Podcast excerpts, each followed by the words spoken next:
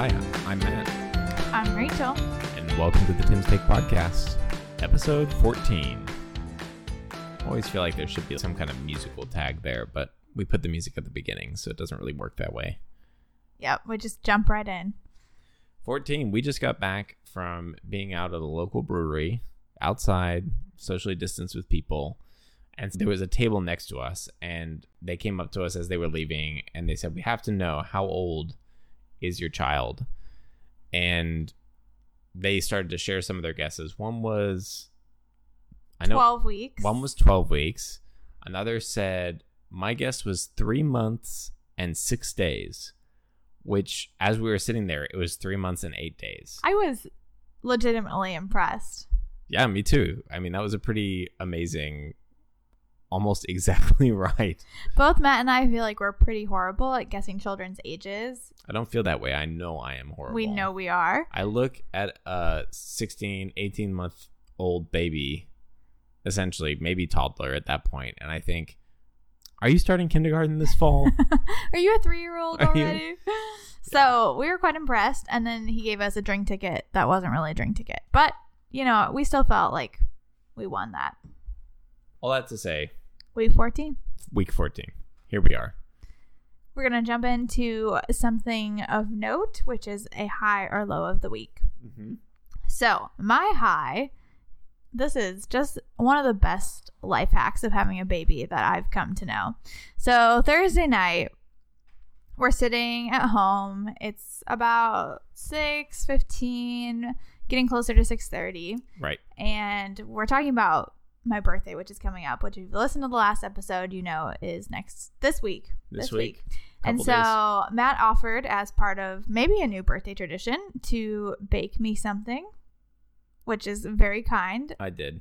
And this isn't totally out of the blue. He has become a bit of a baker this Not past true. year. I've baked like three things, but I do have aspirations to be a baker. It's kind of like my relationship to camping, but I've taken a few more steps down the road towards baking. You've taken quite a few steps down that road. And Sure. so he kindly offered to bake me something. And I found this recipe online for this chocolate cake with coffee and cinnamon and like peanut butter It, it has no cinnamon. frosting. Yes, it does. Oh, you're right. It does. Thank Never you. mind. Yes, take that back. Yeah, I take that back. I edit that out. But the biggest excitement for this cake is that it has on top these chocolate pearls. Crisp Pearls is the official brand name. Well, I mean, first of all, there was a problem with the recipe because the recipe said Valrhona crisp pearls, which do not exist. Valrhona does crunchy pearls, but not crisp pearls. That is a Callebaut Belgian chocolate specialty. So that first of all, I just want to register It was slightly misleading. that it was misleading. But go ahead. So this became the hunt for these crispy, crunchy chocolate pearls. And we realized that by the time that we were deciding that this was the recipe we wanted to do, we were probably a little late on the online ordering game of these pearls. Yeah. And so after much research, it's now yeah, like 6:30 and I found them. Well, hold on. Let me back up because I, this is a shared something of note. There was no way that this whole evening's escapades weren't going to be on my list too. What I had been doing lots of research and googling hither and yon, and then Rachel decides she's going to join in, which is great because within 15 seconds she had found these in a local store. I had searched every local store's website that I could think of. I couldn't find them anywhere. She's like, "Oh yeah, it was just the first Google search." Poor Matt searched for maybe 45 minutes while I was making dinner for these crisp, crunchy pearls. Could not find them. But find them. together, teamwork, we found them at the local Sur La Table and it said limited quantities. And so I checked their hours and they closed at 7 and realized we have to go now because they might sell out. And if this dessert isn't going to work, we need to pivot and realize that tonight. Need to make a hard pivot. So I'm like, Oliver's already awake. Let's get him in the car seat. Let's go. We head to the fountains, which is an outdoor shopping area near us, five minutes away. We pull up, first parking spot, right in front of the store. Right in front. We pull in, go into the store, put on our mask, put Oliver in the stroller, do the whole gig. No one else in the store besides one employee, which is perfect in Yep. terms of COVID That's all we need. precautions. And the guy was just so nice. I just have to say, Sur La Table employee, I don't remember your name, and you definitely don't listen to this podcast. I mean, we don't even know for sure that he worked there and that he wasn't just an angel. They might have been closed and the door might have coincidentally been open. Who knows? But it is one of those seasons where I've just felt the weight of our human divisions and divisiveness amongst many things in this season. And there was this man who was there, willing to help us, so kind, excited to see our baby, wearing his mask. It just it just felt so right and so generous and kind. Did he make a comment about Oliver? Because you said this afterwards. I don't remember him saying anything about Oliver. He did. He was like, "Oh, that's such a cute baby," but we were headed to the cash register, and then we kind of started talking about something else. oh, gotcha. So, anyway, I just was overwhelmed by his generosity and kindness in this moment, even though, yeah, we were purchasing something from his store, but it was just great. And found the crispy pearls, big win. It was a simple thing, but it was just a perfectly successful outing. Taking Oliver, we kind of did it last minute. We moved so quickly because we knew that they were closing soon that we didn't bring his backpack or anything, which really we shouldn't need for a five minute trip. But it did feel, you know, A little risky. as new parents, three months and eight days, it felt a little risky uh, to do that, to kind of be flying without a safety net, so to speak. But he did great. The guy in the store was great. We got what we wanted. We ended up getting the Valrhona chocolate, Dark pearls. chocolate dark pearls. chocolate pearls. Yeah, so not the crisp pearls. Again, different company. If ever you come across this recipe, maybe we'll share it. Share it and we'll comment on it next week how it you go. turns out. There you go. But this isn't my parenting high. So I'm riding this high of the chocolate pearl win success. We found them. We come back home. We're like, let's just stop and get the mail. And we get the mail. Lo and behold, what is in our inbox? But a jury summons for me. which I did know about, but had neglected to tell Rachel because I do actually get a scan of all our mail each day, and I had seen it maybe the day before, but, But just he did not care to warn me. I had not warned her. And let me just tell you, folks, I have tried to serve on a jury multiple times in the last four years. And here I get another summons. I have been summoned to the courthouse, been there for one day, and got excused because I had a pre booked flight during the three week case that they were asking us to juror for. Yep. Second time I went, I went and was in the jury box, and then we broke for lunch. By the time I came back, there had been a plea bargain, and so we were excused. And yet, a year later, I get another jury summons. I thought this was supposed to be a longer term thing. I'm happy to serve my civic duty, Are but you? there are people who are years and years go by and they don't get a jury summons. And I've got one almost every single year. My response to you has just been this should be a real honor because they are singling you out. They say, here is someone so worthy of jury service, someone so impartial and wise. Let's keep calling her back year after I year. Don't think that's how they send out letters. Anyway, mm. so now I am on a major low because not only jury summons, even though I think it's a good part of your civic duty, it is a bit of a bummer. It's a time eater. I find out it's the week that my brother and sister in law are going to be visiting in a couple weeks, and I am very disappointed because I do not want to be sitting in a jury box when I could be spending time with my brother and sister in law and my child. And so I've now hit a new low. I'm very frustrated, vocally so, as Matt can attest to. Yeah, and this is a bit of whiplash because we have gone from a super high Rachel being like, "This was so ex- special, this was so exciting," to, "Ugh, jury duty. Ugh, I just did this last year. What? How is this a thing? Why? Why me?" And then she looks at the date. No, what? So it's really This we're is an accurate a description. roller coaster of emotion. But then I'm reading through it. I'm like, maybe there's some way. Is there some way I can get out of this? I read through. Are you, you know, taking care of someone that you can't get out of? No, I don't really have that excuse. You know, I'm not in prison. I don't have all these other, you know, ways that you can get out of jury duty. And then I come to the top line in which it says you can defer your jury duty if you have a valid reason, don't have a valid reason, or if you are a breastfeeding mother and my eyes tear up at the sight of those words because I am a breastfeeding mother and I get out of jury duty for at least another year. Yeah. And she literally started dancing around the room. She is now very, very happy. Doubly happy. Because I think now the Crunchy Pearls success has compounded with the fact that you somehow found the one loophole you could possibly use to get out of jury duty. Again, not that you don't want to serve your civic duty, Exactly. but just that when they are so constantly demanding your impartial wisdom. It's just a It's lot just on one person's shoulders.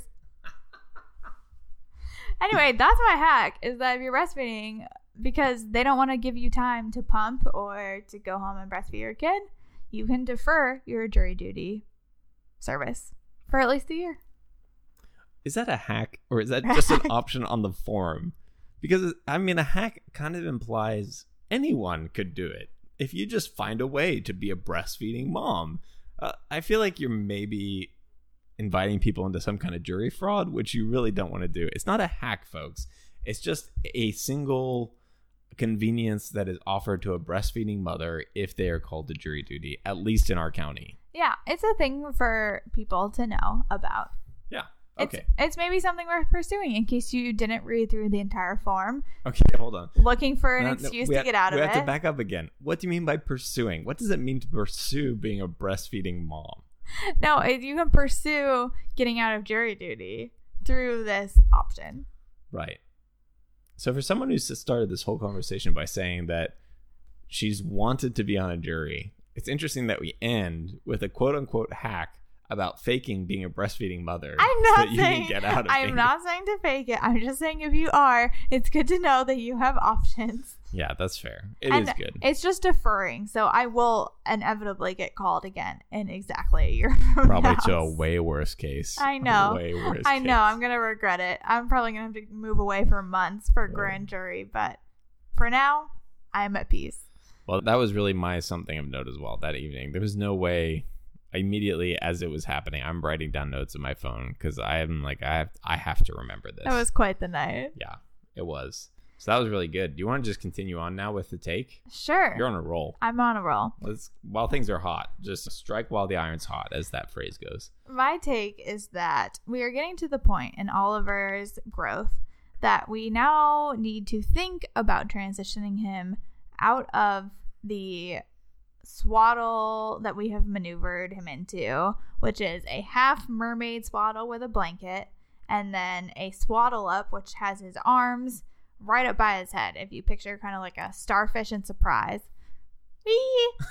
Starfish in surprise. that is what Oliver looks like. Starfish don't raise their hands when they're surprised. Whee! yes, he does.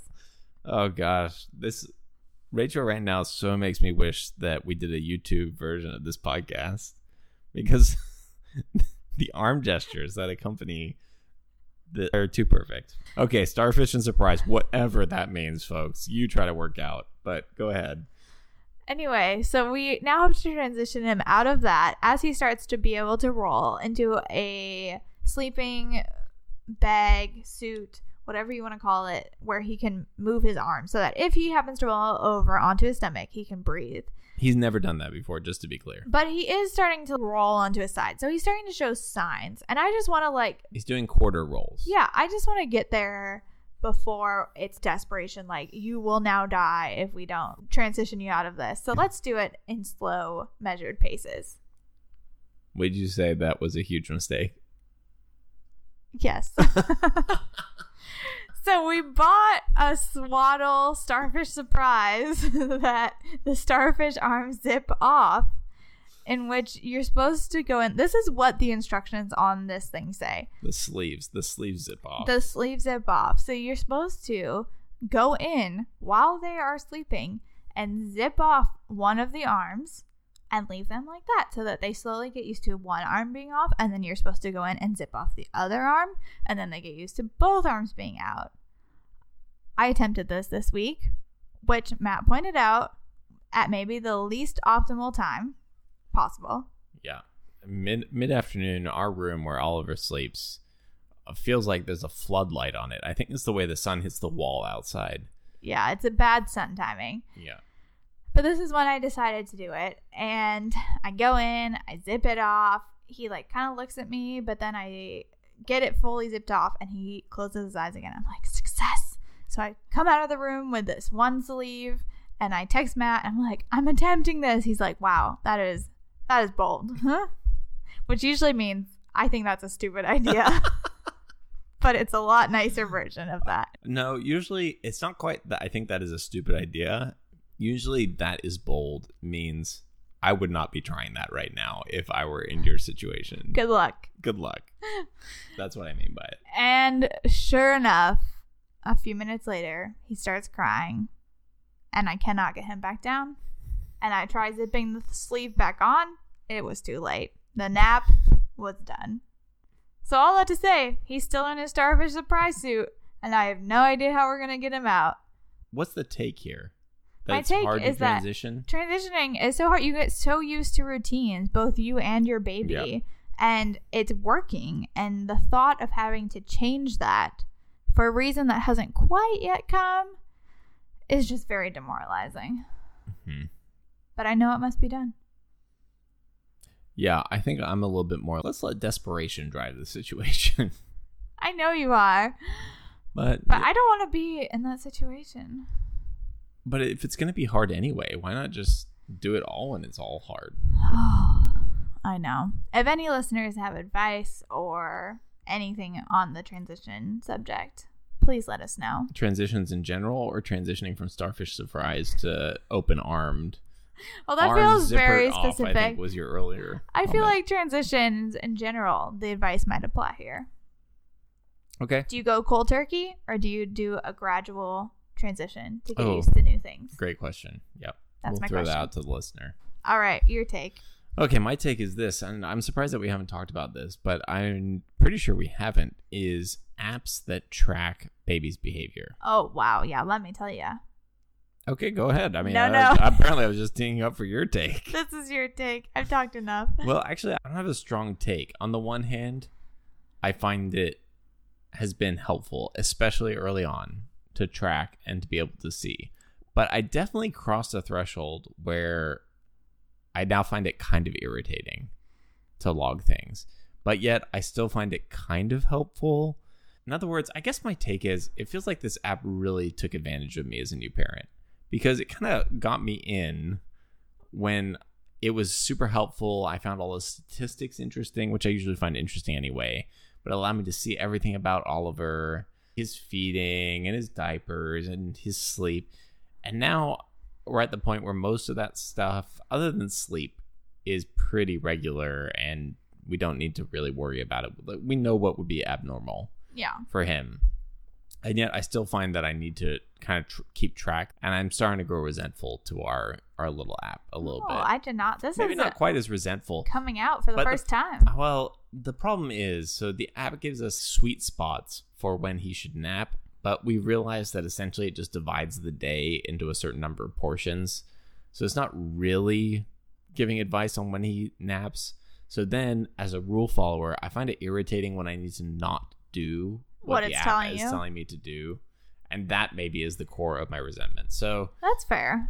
yeah, I think these app trackers as a genre are probably generally helpful and good, but at some point they do put some burden on you. I think that's true. We use the Huckleberry app, Yep. and in the beginning, we were tracking, yeah, every diaper he had.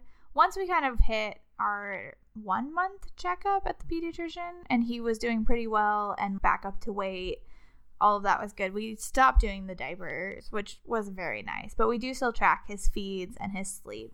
And it really, yeah, I think we could give it up. A part of me does love going back and being able to try to identify okay, if he had a really long night, is it because he had a long feed or a short feed at night? What are the factors?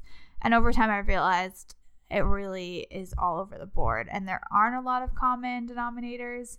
And so I do feel less of an obligation to track, as when at first I felt like those things would kind of point to whether he would sleep well or not. And now I actually don't feel like there's a lot of overlap. Yeah, But we still do it.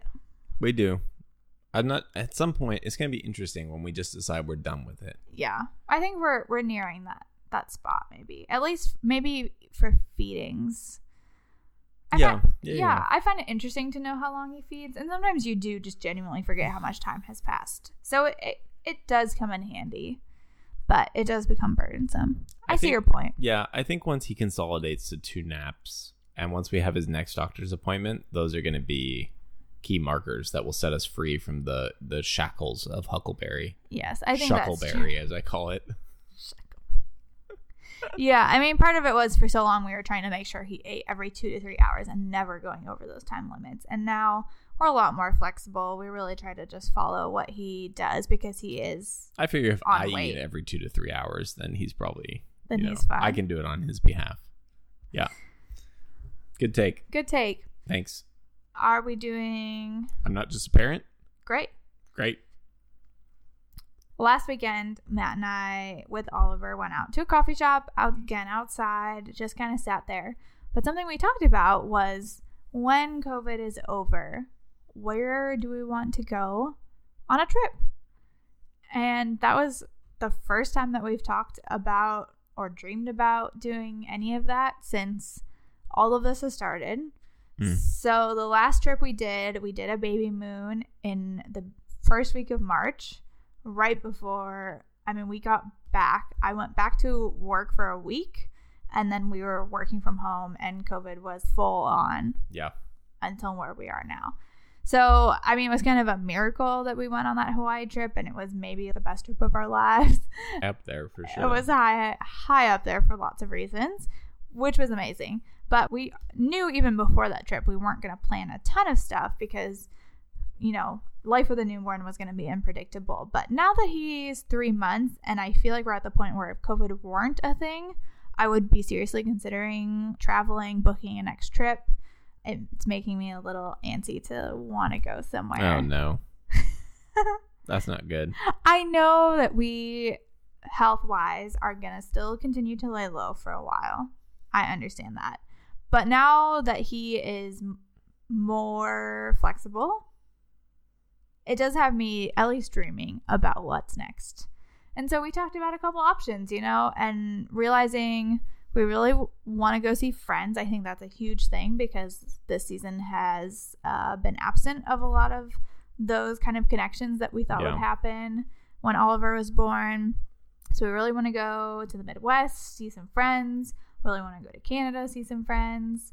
They'll still feel, I mean, we have, I think, friends and locations that are actually very desirable to go visit, which is a nice thing. So none of these have turned into concrete plans and won't for quite some time, I think. But to even just dream about what it would look like to go on a trip somewhere, bring Oliver, see some people that we haven't seen in a long time that we really want to be a part of Oliver's life because they mean a lot in our lives. It would just be great to go. My I'm not just a parent is very different. It is I am reading the final book in a trilogy. That it is the Remembrance of Earth's Past trilogy by and forgive my poor pronunciation here. Cixin Liu, I think, is the Chinese author, and then it's been translated. These are three books, science fiction books. I'm not going to give too much away, other than essentially it unpacks the encounter of humanity with an alien civilization over centuries. So not just one particular encounter, but over a period of time and how that looks. And it is some of the most creative, but also realistic. And it's got a little bit, if you like your science fiction to have a little bit of a scientific backing feel, it's not quite as detailed as uh, if you've read The Martian or, yeah, or those kinds of books that are very sort of scientifically uh, accurate but there is quite a bit of physics in it and science in it, which makes it kind of interesting and feels kind of realistic. Like if there was this civilization that we encountered, this could play out. But there's just lots in there. There's philosophy. There's all kinds of things about how humanity would respond, and I've really enjoyed reading it. I'm reading the final one of the series now, so I'm almost done. And yeah, it's just been a kind of a unique reading experience as I've read through them. There's something about reading a book that takes you out uh, into another world completely that does a great job of world building while still maintaining some like realistic plausibility. Yeah. So I do recommend it to any science fiction lovers. I do recommend it. I don't recommend it to everyone, but yeah, it's a fascinating, fascinating trilogy, I think. We did have one Mailbag. this week. We did. My mom sent in a mailbag in response to my birthday traditions, Mm-hmm. in which she said her advice was to pay attention to the things that you enjoy. Even if they're simple things like drinking a cup of coffee, warm blankets, candles, whatever it may be Massages. massages, which I do love those. Pay attention to those things and take note of those on your birthday and think about the things that you love for traditions. And I think I'm taking that advice. So Matt's baking me something this week, which I love desserts. I love food in general. I love going out for food. So we'll probably do some kind of curbside variation. Yep. I love being outside. So we're going to try to find a way to be outside That's right. we'll report back next week. But I do think that that is true advice. And I wouldn't mind repeating these things every year. I do think I do some variation of them every year. So maybe that is my tradition. Maybe so. We'll see. That's Stay yeah. tuned. Well, thanks, mom. Thanks, Mom. I think that's a wrap on the episode. Yeah. That's a wrap. Week 14. Week 14. Next well, week is week 15. And we will also be releasing a special bonus episode. Whoa, it's been announced. Okay. Yeah, we'll record a regular episode 15 and then in the middle of next week we will also release a special bonus episode with the first ever guests on the podcast. We'll leave it there for now. Yep. Okay, I'm Matt. I'm Rachel. Rachel, happy birthday. And that's your 10 state.